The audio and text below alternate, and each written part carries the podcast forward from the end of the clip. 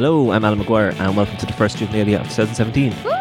Um, I'm not going to. Sarah is co-host today. You know, Sarah, we don't need to introduce her anymore. Hello. Hello. How was your Christmas? Terrible. Good. How was yours? Fine. Um, hello to anybody who joined us because of the Irish Times or Daily Edge or RTÉ Culture lists. That was nice of them to include us on those. All Hello. those little golden stars. I was just like, yes. Little validations. I love how you just name dropped. You guys get name dropped. That was so yeah. meta. We Thanks, have to. Ro You have to. McDermott, our guest of the day. Hello, Ro McDermott. Of course, my first word was meta. I'm such Assassin. a dickhead. For anybody who doesn't know, know Ro, she writes for Dublin Inquirer and Hot Press and other places as well. So, what are you going to talk to us about? Uh, I'm going to talk about the never-ending story. Cool. Um, I grew up in a house where we we had two channels until I think I was 17. Um, no, that's a lie because TV3 came in and that was very exciting for everybody. I used to watch a trailer for that over and over again. Remember, it was a trailer for The weeks trailer beforehand. was It was just two minute bits of Seinfeld. You're It like, oh my god, this is going to be the best channel ever. And then it it was, was- yeah, then it was TV3. Yeah. TV Um, and we did have TG4, um, but that doesn't count. Hmm. Um, so we used to rent videos every week, and there's three of us in the family, so we would take turns every week. Hmm. And um, I did, I'm going to admit it now, I did go through a horrible phase of loving Grease, but I did get over it. Feminism. Grease. I did that as well, yeah. Yeah, yeah. Uh, If you look, very rapey, very rapey. really? I haven't God, watched yeah. in years. Oh, it is, yeah. Oh, it is, yeah. That scene in the drive-in, yeah.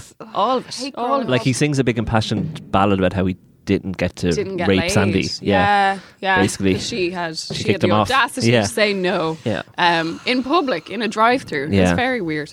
Um, but the other one, but I used to get kind of obsessed with films and get the same one for weeks on end. My brother and sister would kill me, and one of them was The Never-Ending Story. So one Christmas, I got it on VHS. Oh. So I replayed it over and over again. I'm not gonna lie, Atreyu, one of the one of the first tinglings. that Yeah, where you're just like, what are these lights in my butt? Oh.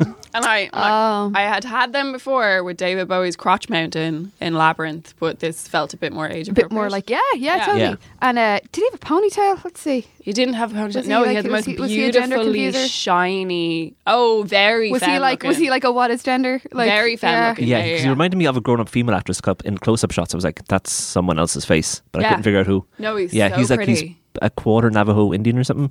Oh, is he? I just Google yeah. searched Yeah. Atreyu, and it is this terrible garbage band called. Please, uh, if listeners, if you're near a computer, uh, Google Atreyu and be disappointed that you're not going to look upon a, a very handsome '90s actor. You're going to be looking upon like a bunch of really pissy white boys in black t-shirts who make metal music. Oh, So sad. uh, Atreyu does not yield a, a, a handsome man, but he was very. He was. Uh, He was as beautiful, a button, and I think yeah. the whole thing about this film is that it captured what was. I think is so amazing about 80s kids films in that they're spooky as hell. They have a really mm. dark aesthetic and I feel like now with modern films, modern kids films, even if they address like really serious themes like you have like Zootopia or Zootropolis depending on what region you're in, I don't know why they changed the title, um, or Inside Out, the aesthetic has to be so crazy bright and colourful mm, to kind of undermine that. Whereas 80s films like Dark Crystal, like Labyrinth, like all these Jim Henson films, mm. they were so dark and they didn't shy away from being absolutely terrifying and really surreal and weird. But then you add in the fact that the director is German and it's just like ultra depression. yeah, yeah. I don't think you could get away with setting a kids' film, so much of a kids' film, in a horrible swamp. Of sadness. The Yeah, so swamp, of, Sad- sadness. That horse, it really distressed me. Artax. Yeah, Still, like, He- that- like so the horse depressing. genuinely looked No, stressed the out, Artax is gone because you know yeah. what? Things die. Things It comes back at the end though. Yeah. He recreates him.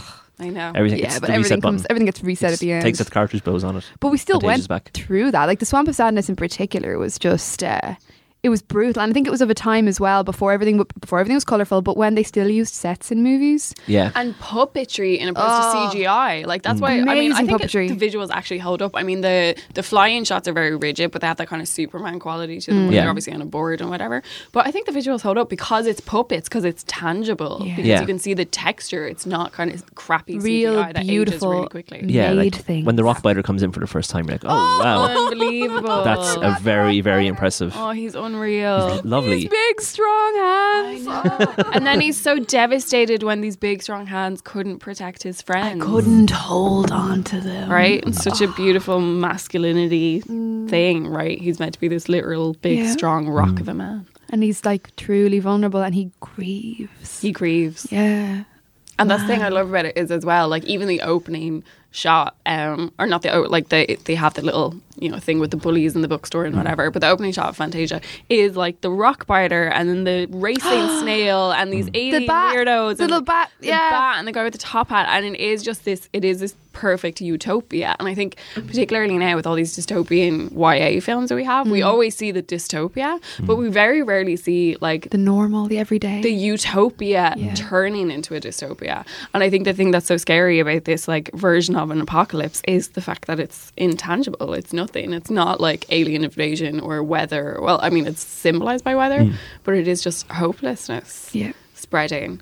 And I think that I think showing the utopia it makes it all more devastating when you Yeah. see what's gone. Because Just the range of creatures, especially in when they're talking to the um, the Empress's emissary, I guess. yeah, the quest. Mm. of Yeah. The like the those giant heads. yeah. They're amazing. So amazing. Yeah. Atreyu was meant to be because in the book he has green skin and blue mm. hair, ah. and they wanted to paint the actor and apparently look crap. Yeah. But even that, like, it was just a visual thing. They couldn't make it work. But they were gonna have all these different like versions of races and ethnicities Yeah. all like in harmony together. Um, that brings. it That's in. interesting that they didn't paint him because it looked bad. Because this is another thing that we've lost, I think, in the way that fantasy films and children's films are made. In that they would have just uncanny valleyed him. They would have just put a bunch of little white balls on his screen and superimposed a new Yeah. body over his body. And I think that that I think we I, I have a really hard time looking at CGI'd people Oh, God, because yeah. I I fall very steeply into uncanny valley. Probably a bit too soon. I'm just like, no, it's not real. I hate it. I hate it. Like I'm always on wig watch. If I see a bad wig, I can't look. Oh, yeah. Like I can't. I never saw mm. wigs. I didn't know Julianna Margulies had a wig in The Good Wife till it was pointed out, and I still Oh. can't figure it out. I can, I can, Really? I can Yeah. clock a weave a mile away, man. I hate Yeah. it. I loved Spotlight. Bad wig ruined it. I rewatched The Craft recently, and Yeah. uh, what's her name? Robin. Oh, because she shaved her head Tunney? for Yeah, Empire because she had Records. shaved her head. Yeah. Her wig is the most appalling thing. It's so distracting. It's terrible, but like, Uh, but at least it's a wig. you know, at least it's not a, real weird thing. video game. Your breathing is wrong. Like th- that's what I always find is that the breathing never looks right. The rhythm of breath never Mm. looks right, and you're not looking at a person. Then you're looking at a like a, pi- a picture. And uh, I'm really glad they just let Atreyu be a little dude instead of. You know, if they painted him look bad, at least it would have looked bad. But Yeah. I'm glad the film was made at that time. Oh God, I hope they don't remake it. Oh God, they Mm. probably will, but it's going to be atrocious. It'll be like the swamp of everything's going to be okay. kids." um, The swamp of liking yourself and deserving a medal. Jennifer Lawrence is the Empress. oh no, I'm just so relatable, guys. You know. I crushed my ass on the sacred ivory tower and killed Fantasia, but I'm so adorkable. It's Let's take a selfie. I know, no, throw uh, poor, poor Jennifer Lawrence. No, very rich. Lawrence. Actually, wait, she's minted. She's just like us, guys. Yay.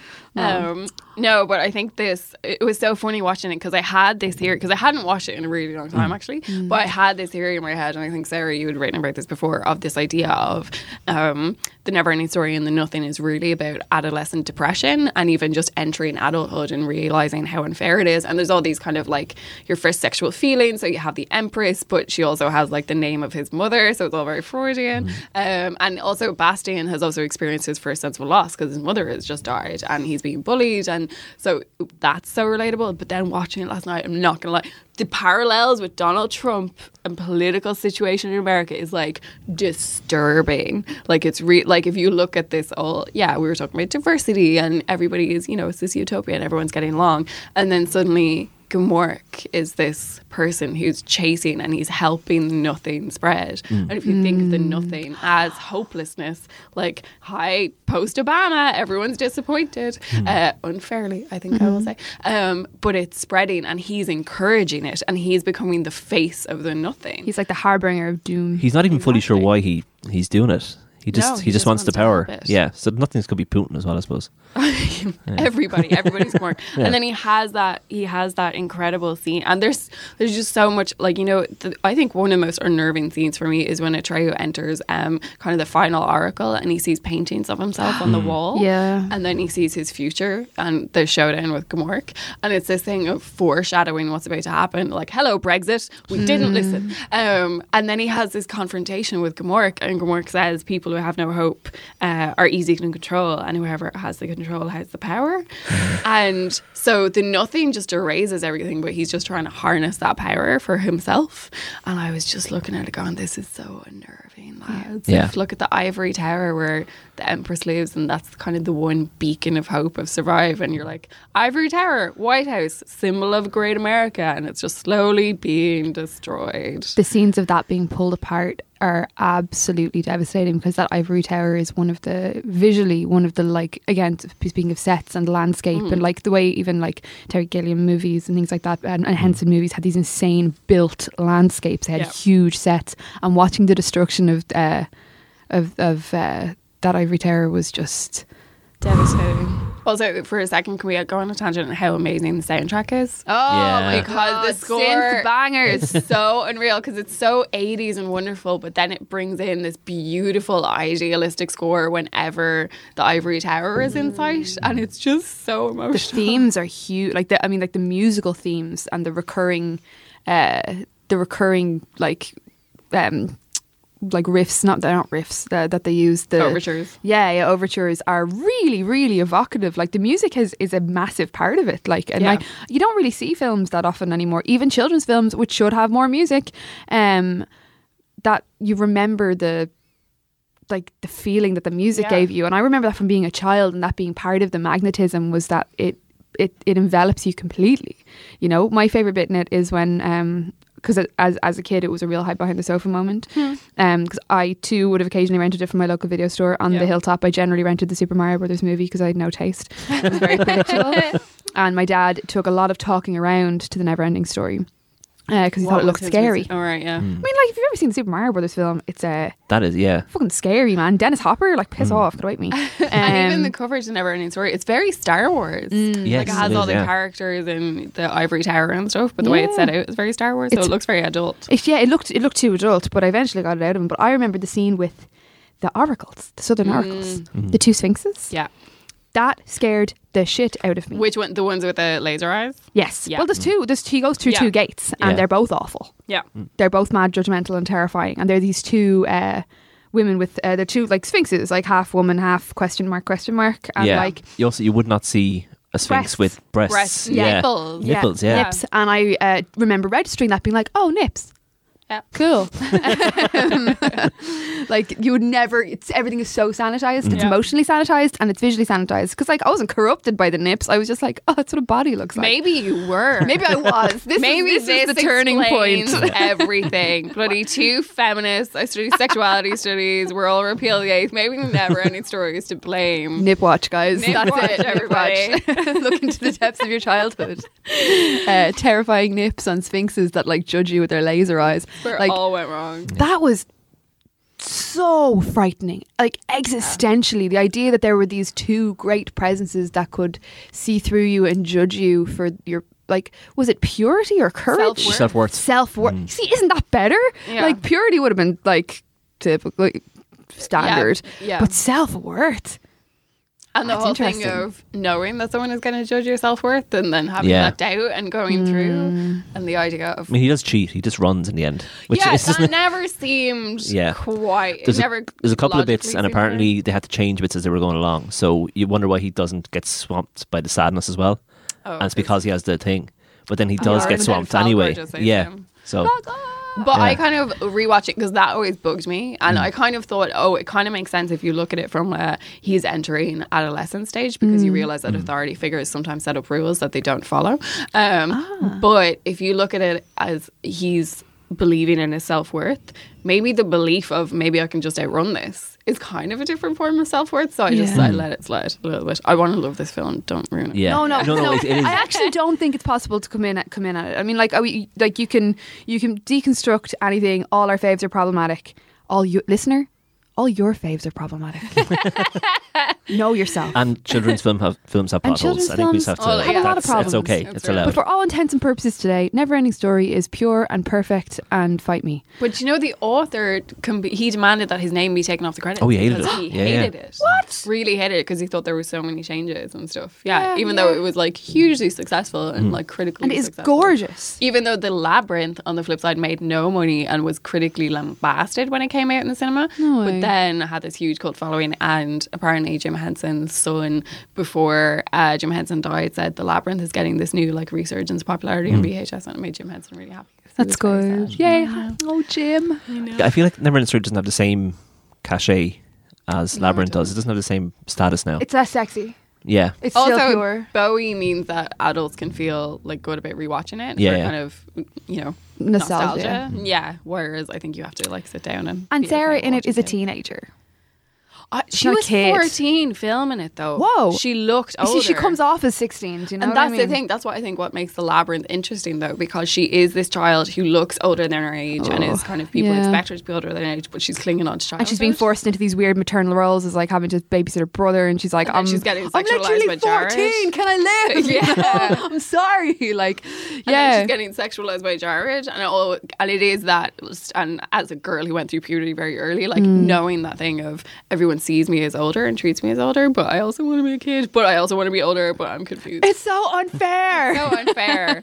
um, but I love that as well when Atreyu turns up and they're like, "You're a child," and he's like, "No, I'm a baller. Thanks." Yeah. That's the gender difference, I guess, as well. I'm sorry, I'm doing the mic thing again. Sorry. Um, I was like, just, I was like leaning way, way away from the mic there. Apologies. Um, the the difference in it being like Atre- Atreyu being able to decide that he's a man, and that's like if there's sort of a there's a difference there. I think in the coming of age, like there's there's less uh, men get to, boys get to decide when they're men, whereas other people decide when girls are women. nail on that. Mm. Yeah. That's it. Yeah. Oof, oh, that's Depressing, disquieting, right? Yeah, yeah. That's just But I love the link between Bastian and Atreyu and this whole Yeah. like really meta thing in the film mm. where Bastian is reading the book and kind of projecting, you know, Bastian is bullied and he's mm. isolated and he's feeling on his own and Atreyu is literally like a loner warrior. And so he's seeing like this possible ideal version of himself. But then the book starts talking back to him and saying, We know you're reading Bastian and you can mm. be involved in the story, which is so interesting, both like as nerdy little kids who are kind of seeking refuge in books and emotion in books. But that bringing it back to my like in-depth Trump theory, I think there's something so interesting about the way we relate to media now, and it feels so distant, and we pretend that we're kind of passive spectators, but it's mm. our bloody lives, and we need to get mm. involved. And I think the whole thing of like shaking people out of just watching what's happening to the world and Yeah. saying no, you can actually do something. You can actually, if you acknowledge the problem and like literally in naming the empress, like mm. speaking speaking the problem and doing something about it and taking small action it's this like really interesting link between like you know how we involve ourselves in media or not involve and that we have to actively engage in the world instead of just watching it happen to us yeah. i just yeah And that's a change that's been more recent. And the idea of like this thing about nerdy kids like seeking refuge in books, uh, uh, I think that that thing where the moment where the book starts speaking back to Bastian and inviting him back in, that's very profound because that's all you really want as a child when you're reading, especially when you become a, like a lover of books as a child and when you find home in them. All you want is them to pull you further in and like you know step into the pages and never come back. And the a very redu- reductive version of that being like it's like you want the book to talk to you specifically. Like turn the page and it's about you. It's not just about like somebody else. Um and i think like could, like i could be wrong here and this could be batshit but this could be why uh like i don't know. I i'm a big user of the internet. I'm a child of the internet. And because the internet is so language oriented like and we're we're all reading probably more than we were all reading constantly um, because we were reading the internet all the time. And as active contributors to the discourse uh, that happens online and in social media and things like that, like in a way, isn't that bringing a fic- the fictitious, not a fictitious world? Like it's, mm, I don't know what I'm trying to say. I do know what I'm trying to say, but I'm trying to kind of hit it more succinctly.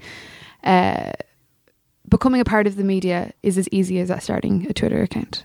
You know, like co- like contributing to the conversation and having things speaking back to you, like in la- in text, is something that we can do now. I think Does that the make sense? danger, yeah, it does. I think the danger that that arises or that I'm slightly wary of with that is that idea of like everybody calls themselves an activist now because they put up like a Black Lives mm. Matter hashtag once. And it's like no you actually have to mm. do something as well. Like like starting the conversation is incredibly important. And I feel like that's like what the books do with Bastian. They try and make him engage and start the conversation. But at the end, he has to do something. He actually Yeah. has to take action.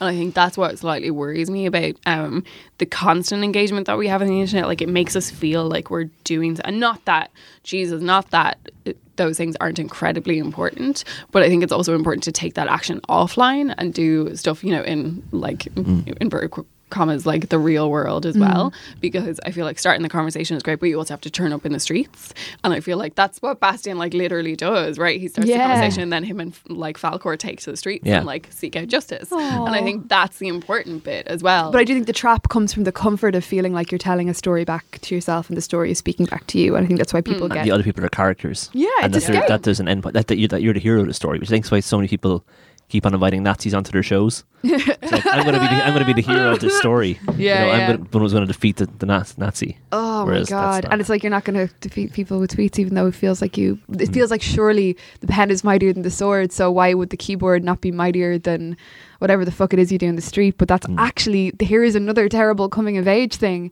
is that writing about it doesn't always solve it, especially not in that con- not in the in the context of if the internet is our fucking magical world that we escape to, where we talk to all these cool people who who from different like Yeah. our utopia, which we were watching fall apart before us.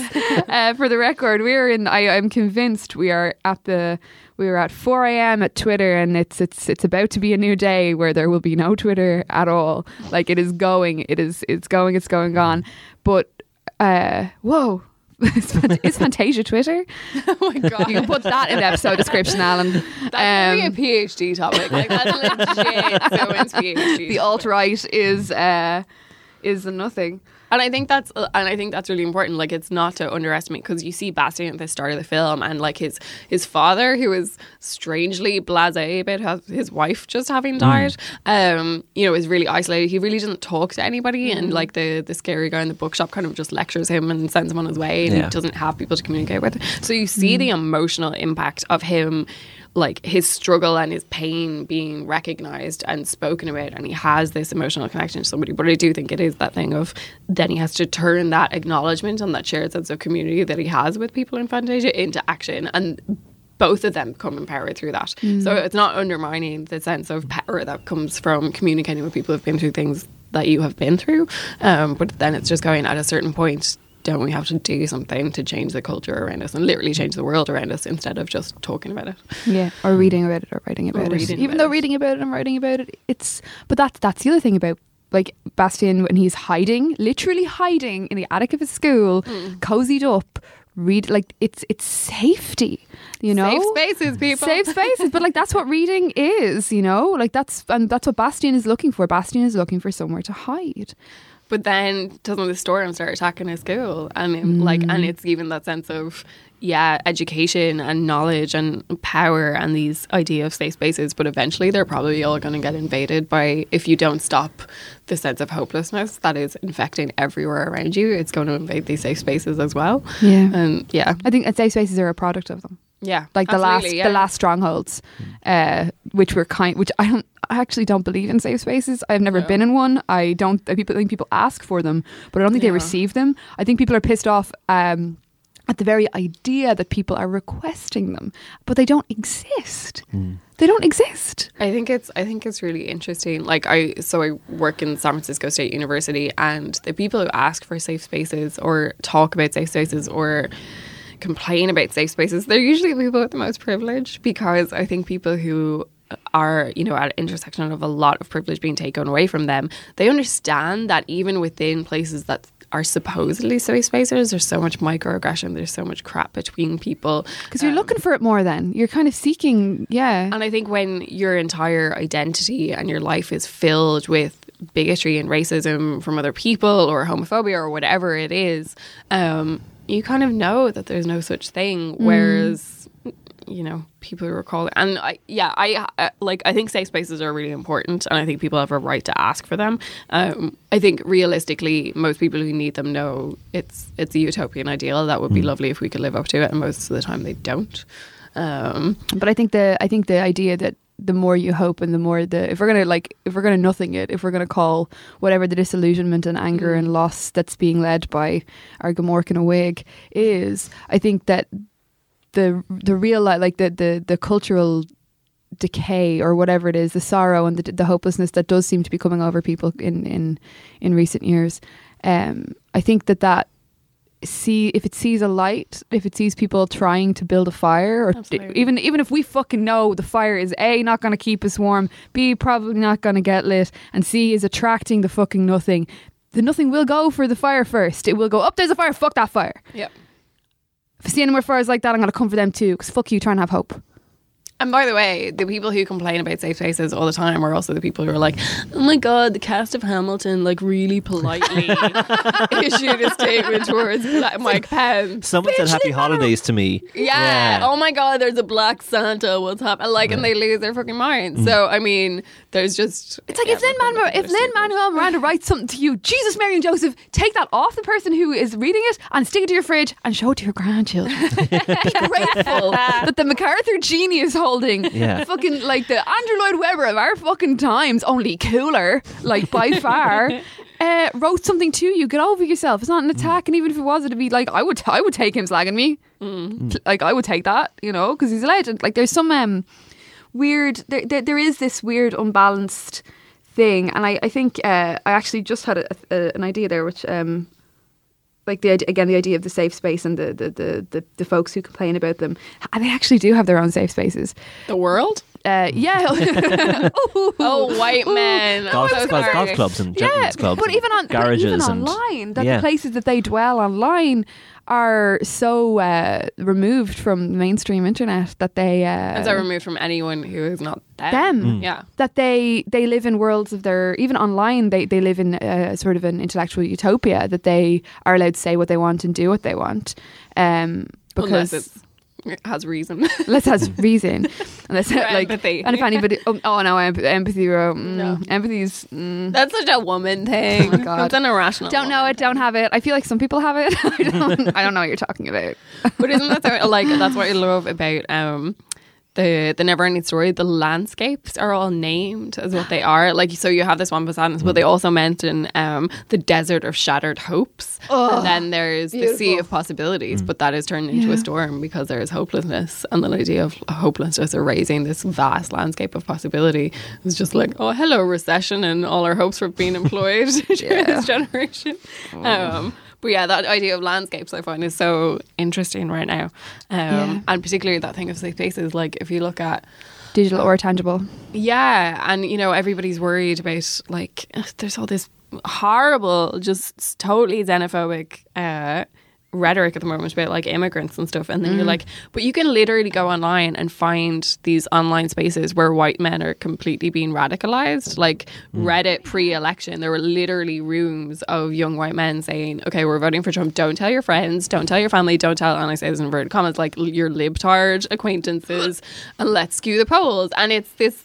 These are, there are these landscapes that exist online of people who are trying to yeah these like spread the secret nothing. caves yeah and Yeah. like the it, that that I've like I'm a like lurk hard live hard you know I've I've I've uh, I've I've clicked around these worlds again with child of the internet like I Yeah. said it earlier I've been I've been I've been there for a minute and uh, sprang from a modem fully formed. I was talking to a bunch of women about this last night and they were like like what age were you? And I was like 11 like I've been I've been there a minute you know? I've been there like longer than I haven't. There you go longer than I haven't which is absolutely horrifying.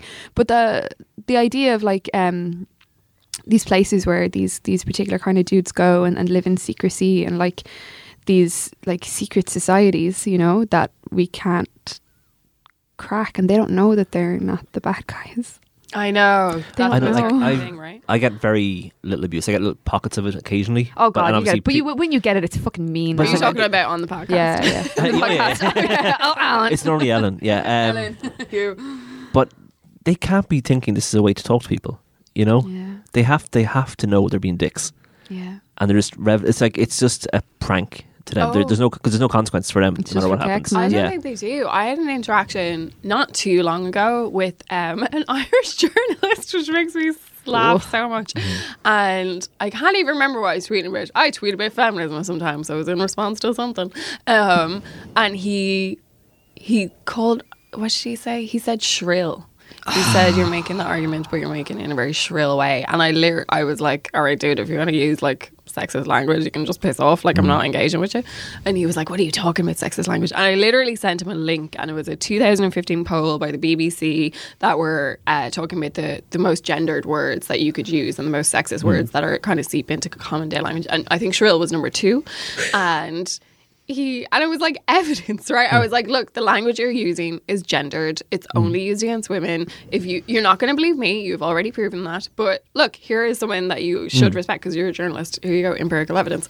And he was like, yeah, but I don't use it in a gendered way. it's just like, okay, dude, sure. So I just I don't I don't think it registers. I think they can No. rationalize anything. But that's and that's the nothing. Yeah. It's, it's all mm. encompassing. Like it's just it doesn't have a rationale. It's not a pointed line. It's not a dagger. It's not like a it's not a single pointed tunnel of of wrong. It's an all encompassing, amorphous, lawless Yeah. deconstruction of hope.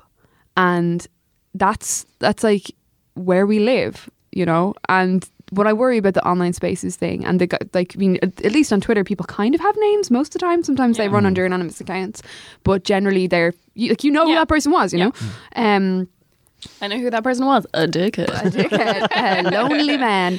Um, but I think, I think that uh, I'm actually making myself sad even saying this. That they're like these people could be people we know. They could be anywhere, and the, Yeah. that nothing is taking them. Like that, Yeah. that hopelessness, and that, and uh, the the.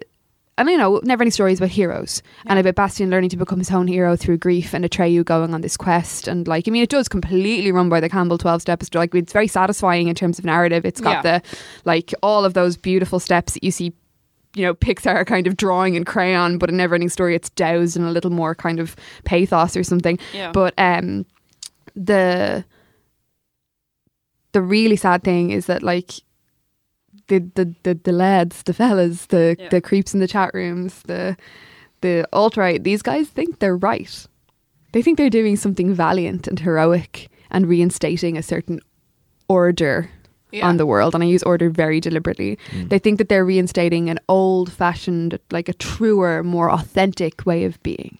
And in many ways, like, I mean, Never Ending Story is a powerful, emotional beast of a film and I, I love it. It's, it's one of my favorites as well. But I think the very idea of the hero's journey is sometimes what gets broken along the like it's it's something Mm. that breaks young men along the way yeah. and this idea of of of true right and true wrong, and that the chaos that appears to them, what we what we tender libtards live in, seems to be chaotic to them and not make any sense, and Yeah. that we are too forgiving, and that uh, I mean, it all comes from like you know racism and, and, and sexism and all the other things. I think but- it's also a lack of it- curiosity. oh, they kind of think there's a place. I should have in the world and I don't have it right now. yeah, And I'm not going to figure out if I should have that place. I'm just going to take that place back Yeah. Yeah. no- by any means possible. I guarantee you that Yeah. a lot of the Irish people who are like, get these Syrians off my doorstep, etc. It's like, have you ever like known a person of color? Mm. have you ever made a friend from somewhere else? Have you ever been in a situation where you were forced out of your home? But Or even- in a situation Or even being with a person of color who was refused entry to a nightclub Yeah. with you or anything, you know? Have any of your have you ever gone Yeah. anywhere with a friend who was who was treated differently because Mm. of the way they look? Mm. Have you ever felt anything for a person who wasn't exactly like you? that is my always my question. It's like, Mm. yeah, but you don't know anyone who isn't exactly like you, so you have no experience. So shut up. Mm. Yeah. Do you know? And that's that's the heartbreaker here is that ignorance and fear and the lack of uh, like fear stops curiosity. Do you know? Mm. And uh, that's that's the real bummer. But that's the know? thing. I mean, the thing about empathy is that um, you then have to acknowledge your own power and Mm. hopefully comes the realization that you need to um, either share it or do whatever you can to give other people as much power as possible so it's all equal. But they don't want to do that. And that's the Gmork thing, right? It's like, I don't even know what this like this hopelessness and this despair could also be my demise but i'm going to hang on and but it looks but I don't like the people that it's. I don't like the people that it's also affecting first. So I'm Yeah. to support it now, and it's that thing of it's like trickle down economics Mm. and trickle down power. Like the most vulnerable people are going to be always going to be the ones to suffer first. Yeah. So let's hold on to the power as much as possible, even though it's coming for you too. I'm going to own somebody's Yeah. rubble, basically. Right, Yeah. and it's that thing of like middle America. Like Mm. Trump isn't going to help. Like Trump is his entire cabinet is millionaires. Mm. He's not going to support like No. rural working class people of America. But it is going to affect kind of like LGBTQ people, like Mm. working class black people, black people, women. It is going to affect those first before it affects Anyone. working class Yeah. white men Mm. in middle America. And the working class thing is interesting because around the factories being reopened, which I think is gas at Middle America, like, make America great again, get us some jobs. I'm like, okay, here's a giant car factory that you can work in. P.S. You're not going to have any fucking workers' rights and you're going to get paid fuck all while you're in there, but you have a job, Mm. you know? Yeah. Like, you're not, you don't know what you're asking for, hon. And this is the thing with the American dream, though, as well. And I find it so interesting. Like the American version of utopia makes Americans a little bit stupid. And sorry to any Americans who might be. Mm, we love you. But the Yeah. American dream is one day I'm going to be a millionaire. And so that's why, like, people who are not millionaires in America, i.e., the majority of Americans, they vote for people who are like treat millionaires and the ultra rich mm. well and give them good tax breaks because it's this idea of one day I'll be up there.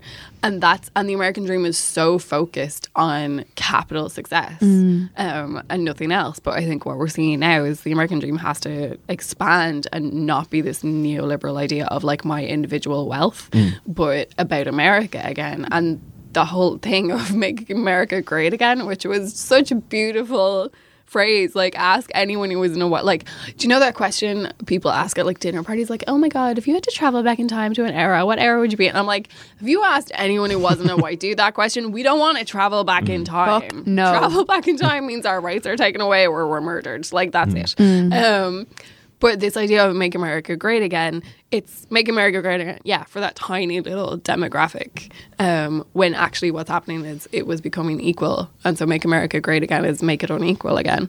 Um, but yeah, And I think a lot of people do define their, this is empathy again, they define their happiness and their power by the suffering of others.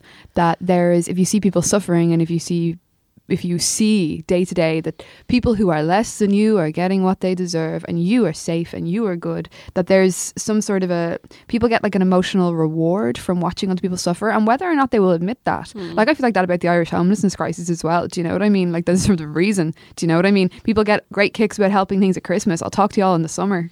yeah, hmm. that's You know, real. well it's still fucking happening and it's getting worse. It's like, oh enjoy all your all your festive good feelings. I'm watching lads and I'm you know, I hear bees. Where's the honey? Yeah. But uh, I think that there's a lot of people in Ireland as well who think that they who are emotionally rewarded by the fact that they're not homeless yeah. and that there is something that they like they don't have any empathy for they don't actually want to help you but know it's also it is that kind of moralistic view of your life in terms of and I think that's what Donald Trump is definitely bringing back with this kind of you know thing of I, I wasn't helped apart from that one million dollar loan that my dad gave me and then all the money that my entire family has always had forever. Yeah. um, like he genuinely believes he's pulled himself up by his bootstraps. And it's this idea of like in America if you work hard enough you can do whatever you want ignoring all the institutionalized and systematic privilege right? And I think we still have that in like smaller doses in Ireland mm. in that terms of if if you know if you had made the right choices if you had worked harder if you'd been like a better person this mm. mightn't be happening to you and I think like people who are homeless and people who are like particularly like mental health issues or mm. addiction issues it's kind of a judge of their character a lot of the time which is really screwed because we do have this idea of like well if you were like a good person Like Yeah. me it would have worked out Then it would have worked out. Ireland loves people who choices. Did have mental health issues and now are over it Oh and my want to talk about it. Yeah. But when you're actually in it, they don't give they don't give a shit. the Yeah. respect But if you can talk about it afterwards, that's what they love. Yeah. Oh, completely. Like nobody wants. Like I find it really interesting the people who are in the position of speaking out about mental health right now because they're all usually, by the way, like all cis, all straight, um, all Yeah. white, obviously because we're Ireland, and yeah, we unless they roll out their one or two tokens, uh, which is also really problematic. Um, but yeah, it's all this is in the past, or I'm dealing with it in like such a such a healthy Irish way. I've got a new cookbook about. My my new healthy live. Oh my yeah. God. Yeah, or like play her. Cook yourself out of depression. I'm trying, man. I'm fucking trying. But we still don't. We still there's such a lack of dialogue about medication Mm. and how that's actually no it's brain chemistry, lads. And it's not that I'm a bad person or that I can will this away. This is something I medication. That's fine. Or yeah, I'm still in this and I'm still struggling because people want a success story. And also, if you say I'm still struggling with something, people get very uncomfortable. And they call you a what? A special snowflake. for talking about the things that are up with you. So there's this huge push and pull of dialogue, and this is why I feel like I'm like I don't know if I'm at the twilight or the dawn, like the end of my my my, my time on, on Twitter, but I, I I feel something is shifting in that there's just all this encouragement from the establishment. Let's just call it the establishment, like the you know the big fucking posters that are like talk about your feelings, express yourself, call somebody, talk to somebody, and all this positive reinforcement, and yet the second we do there is always some motherfucker ready to go fucking snowflakes. I also think there's such a gender thing happening right now because, like, look, Ireland has this huge mental health problem, and there's huge. It, there are huge gender divides mm. in terms of men are not socialized to talk about their problems or express mm. emotions, and like the suicide rate for rate, men, mm-hmm. young men in Ireland is absolutely atrocious. So I'm nothing I'm about to say is, is saying that that isn't huge and needs to be addressed. It absolutely does. But I think there are a lot more um, mental health representatives now that are men, and I find Yeah. that really interesting because I find that like women's mental health issues are so often dismissed as like being dramatic. Oh yeah. Hysterical. If, if you want to know how someone actually thinks about mental health, see how they talk about Sinead O'Connor.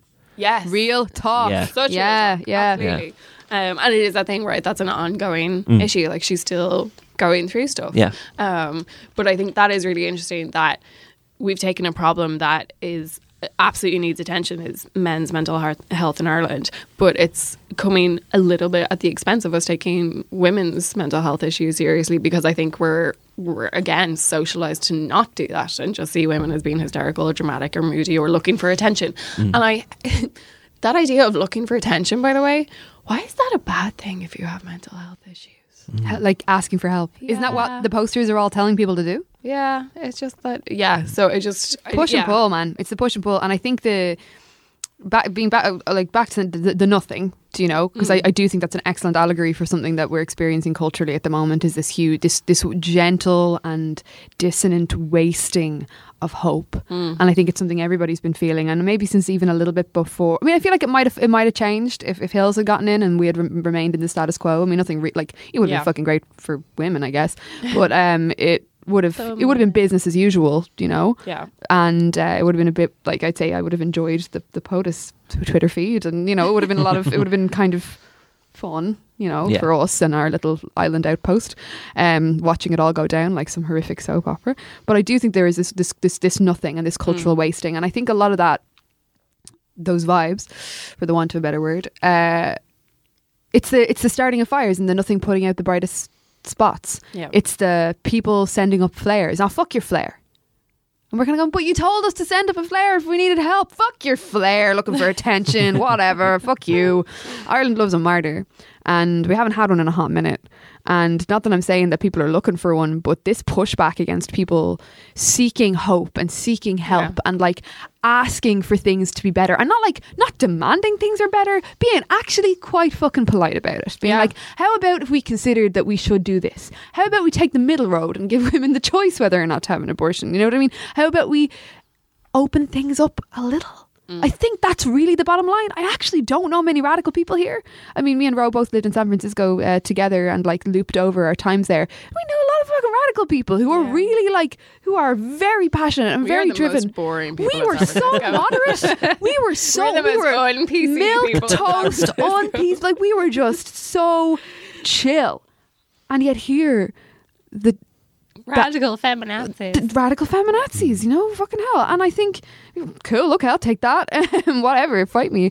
But at the I same have a time, bracelet on that says "feminist killjoy." I want one. but um, I think I think the asking for hope and like the while the the nothing continues to kind of spread and eke away, like I don't know what our breaking point and our turning point is going to be I genuinely don't know what the the the, the flair that might push back against that ebbing away is.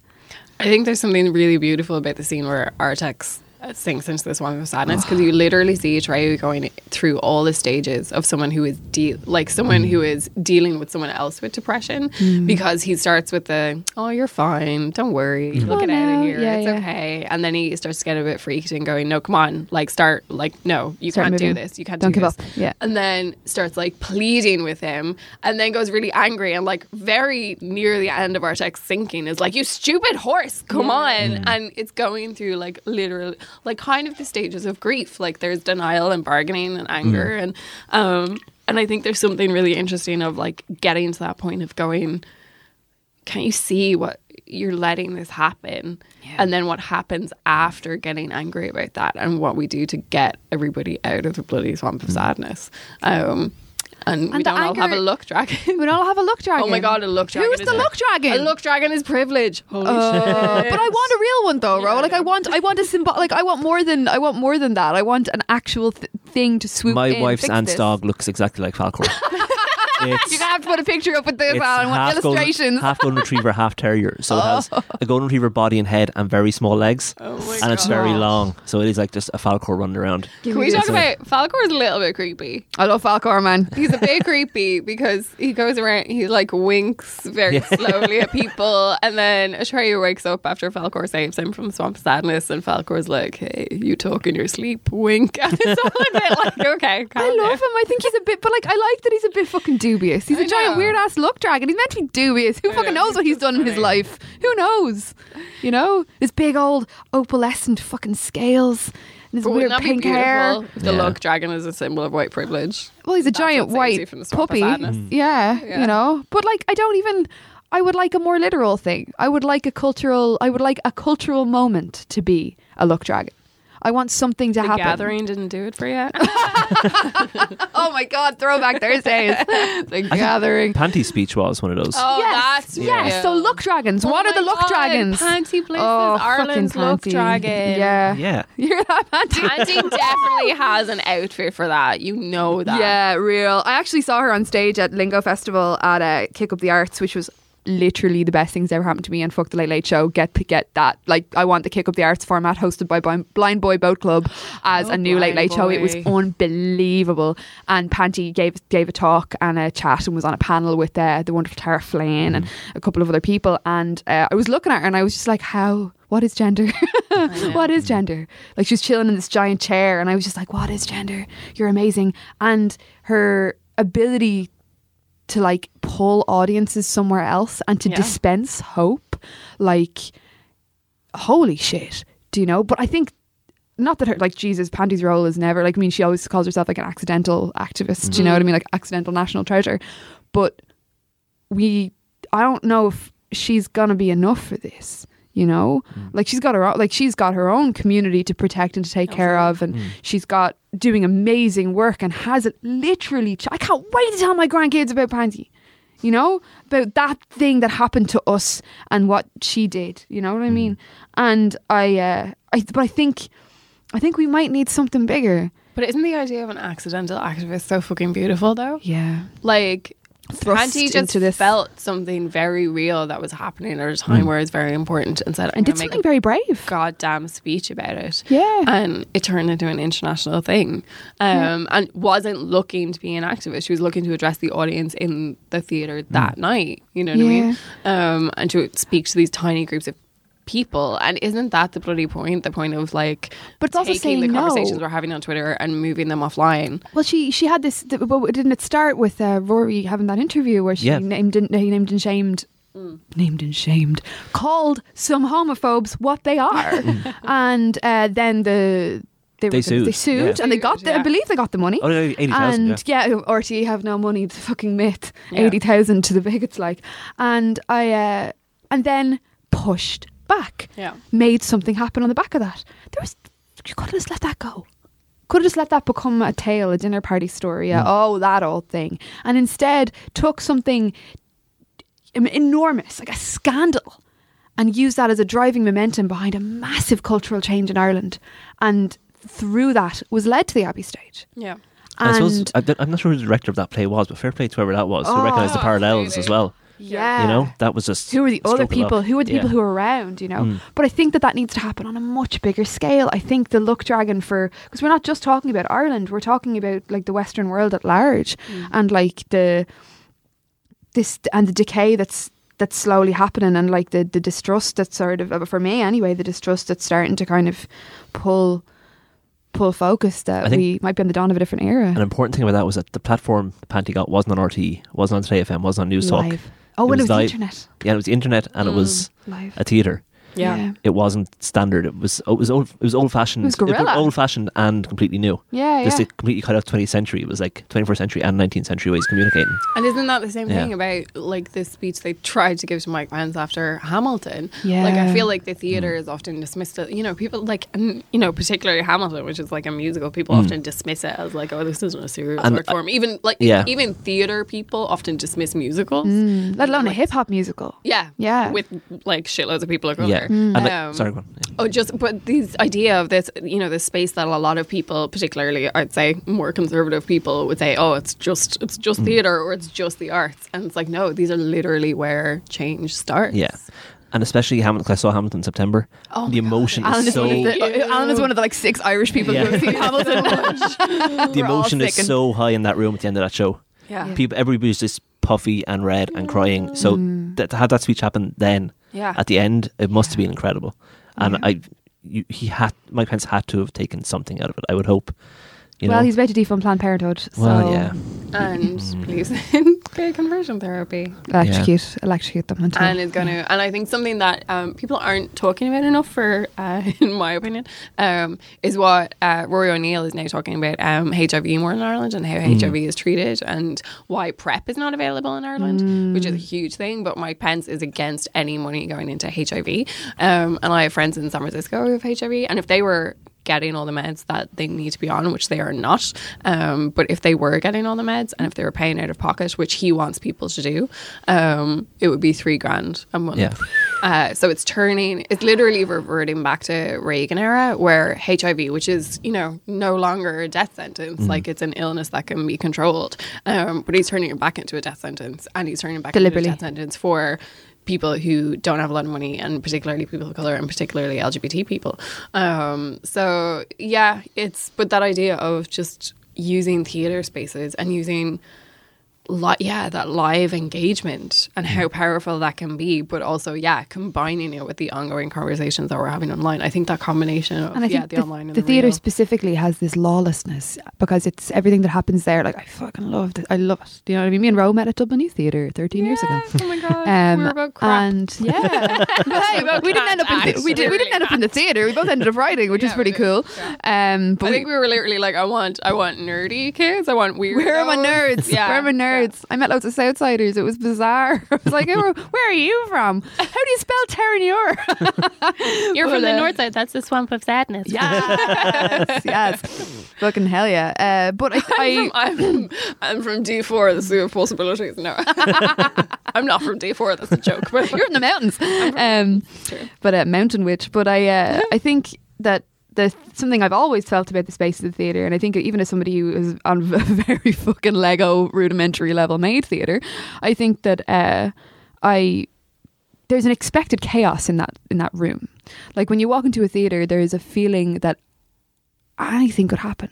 And I think on a very basic level, it's like, what if somebody forgets their lines? Or what if somebody's like, oh, but Panto's great because there's so much improvisation. And mm. like, what there, there's a sense of potential chaos. And I think that's why they become incredible spaces for political movement it, without even outside of the constructs of like the play and the form of and like the show like why things like the noble call or whatever why why there is a huge symbolism and weight is because you take the that chaotic that trusted chaotic energy and uh, you use it for good And that's And- the moment with Bastian in the book, right? Saying, it, like, when he realizes, oh no, they're talk- they can't be talking about me, Mm. and they're going, and they're literally speaking to him and going, Bastian, say my name, Yeah. like, do something, save us. And I feel like that's what the people on stage are doing when they make, like, first of all, when you make break the art fourth wall you break the fourth wall but when you break Yeah, the fourth yeah. wall and go. This isn't you're not just passively watching something you're leaving this room now. And what are you going to do with what you've learned and what you've experienced it, and what emotions uh, like this art form and tonight have brought? Yeah. i think that's what Panti did. Like it was after what was the name of the play? Should the speech after i can't even It remember. was about the lockdown anyway, but I can't remember. yeah, and so it was this thing of like, look, you're after watching a play that is about injustice and is about people like taking Mm. taking power back. And so let's take the emotion that you felt during this play and let's really harness it today, like right mm. now. And that's what I think is so beautiful about what Never Ending Story does and what it tells us about art is whatever you experience through art. You don't just passively, it's not a passive action. You can take what you feel and literally bring it out into the streets then. At least you hope you can. Or hope You you, know? can with a look dragon. Yeah. And take Whatever, whatever our luck dragon is. Wouldn't it. it be so great if we were a luck dragon to chase Donald Trump into a oh dumpster? Oh dumpster? my god, who is the Come luck on. dragon? That's that's that's the big question. We're all luck dragons. We're all look, We're look all inside yourself, dragons. listener. Look inside yourself. you Find the are the luck creepy dragon. winker within you. Find the giant Henson animatronic opalescent dragon inside yourself. Change the world. Put on an 80s ballad. Fly to it. it's going to be great. Uh, like fucking hell. We I- try, guys. We try. I I think that's a I good- realized all of this uh, when I was five, by the way. I Is that, is that think- when you started watching? Yeah, yeah, yeah, How old were you yeah. when you started I was it? so woke. I was such a woke toddler. Oh, yeah, I think I was, I think I was like legit like four the first time I saw it for the first time. I was God, a baby. I wish I was four. I wish I was small. Do you have anything else you want to?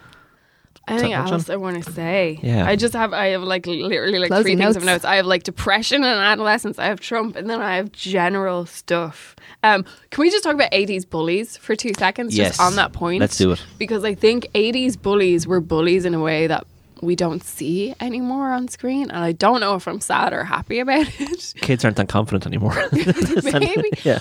But like, okay, so the bullies in Never Ending Story, they're slightly younger than the usual 80, 80s bullies hmm. because I think if we look at like Footloose and all, you know, Karate Kid, they all seem to be like kind of 15 and over. Yeah. Mm-hmm. Um, but 80s bullies used to try kill you. Yeah. They weren't messing around. Like the amount of 80s films that would literally try and drive you off the road in their car hmm. and stuff like the Karate you Kid, live in this bin Footloose, they had, Yeah. wasn't it tractor wars?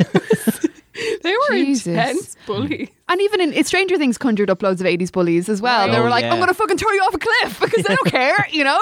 And then Like- there's something so interesting with bullies also moving from this very physical threat world to Yeah. now, if you look at films, it's all like cy- Blackmail. It's texting and it's Emotional yeah, warfare. and it's Yeah. cyber stuff. I'm not going to break your jaw. I'm going to ruin your fucking life. Yeah, Yeah. absolutely. Yeah. Um, which I think is yeah, it's this scary thing of it's like the physical threats is so palpable when you watch these movies and you're hmm. like you're gonna get the crap beaten out of you and that's really really painful.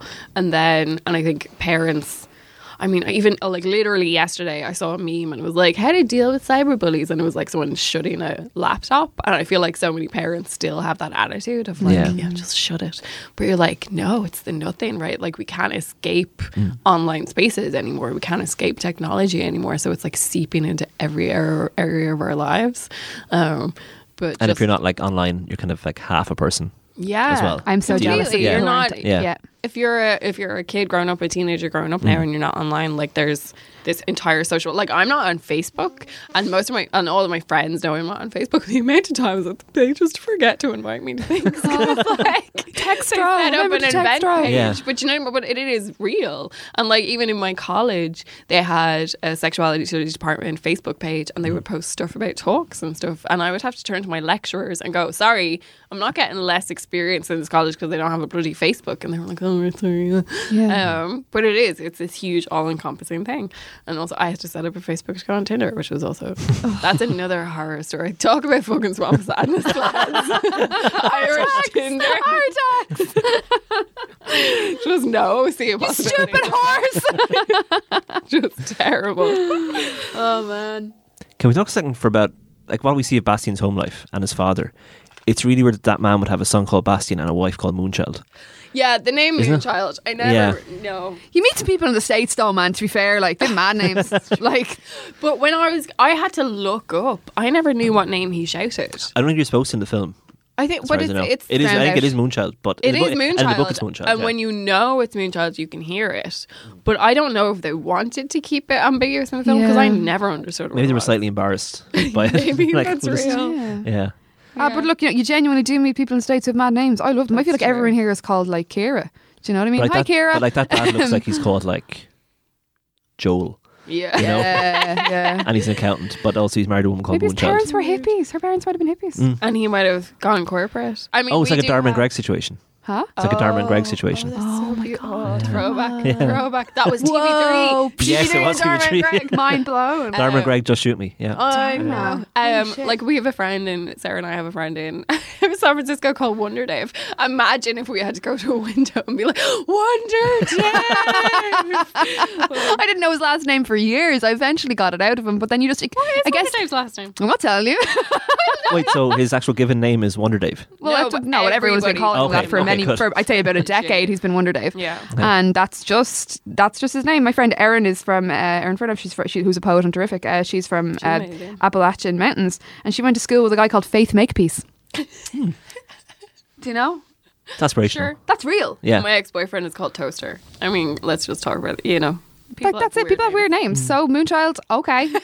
running, running to a window. I'm gonna call my I'm gonna call my first baby fucking Falkor. Like whatever. You know what I mean? Like. She actually will now. Yeah. But I like this Falco. I fought with Kerry about this a few times. I'm like, I really like Falco. And he's like, You can't call your child a Falco. You can't. Our baby. I'm like, Maybe I can. But what if we, what if the baby just looks up at you and you look down at the baby and it's a Falco?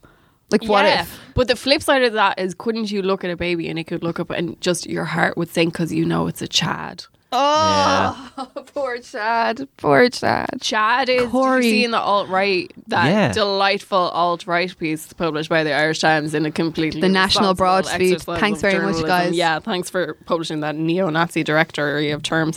Um, Chad is like a term of someone who can be easily swayed and brought into Mm. Chad. the movement. Yeah. Yeah, that's the way I always. Do you, my favorite definition on the list was a blue hair, which is Yeah. a uh, aggressive feminist who's normally overweight. And that's somebody who spends a lot of their life with like How's it going? a blue rinse with hi. How's it going? Uh, I was like, oh, at least at least they can see me. Oh my god, Atreyu was meant to have blue hair.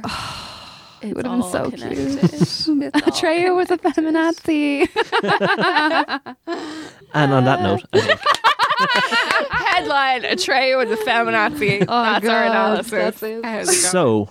Thank you, Ro McDermott. Yeah. This was really enjoyable. Well, depressing as hell, but It went really it, fast. it was a good chat. Yeah, it was deadly. This is the crack. Yeah. This is- I'm Come back to us, Ro. fun To watch kids films with. Come out with that was fun. It's about Trump and misogyny and depression. And our entire world is being wasted by hopelessness. Uh, if you are a luck dragon, you can contact me on 08.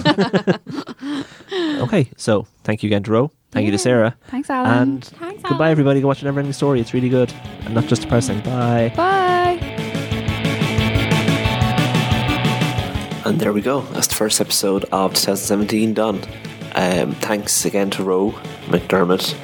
You can read her uh, brilliant column in Dublin Inquirer and her criticism in Hot Press and loads of other stuff all over the place. Anything Ro writes is worth reading, so just follow her on Twitter.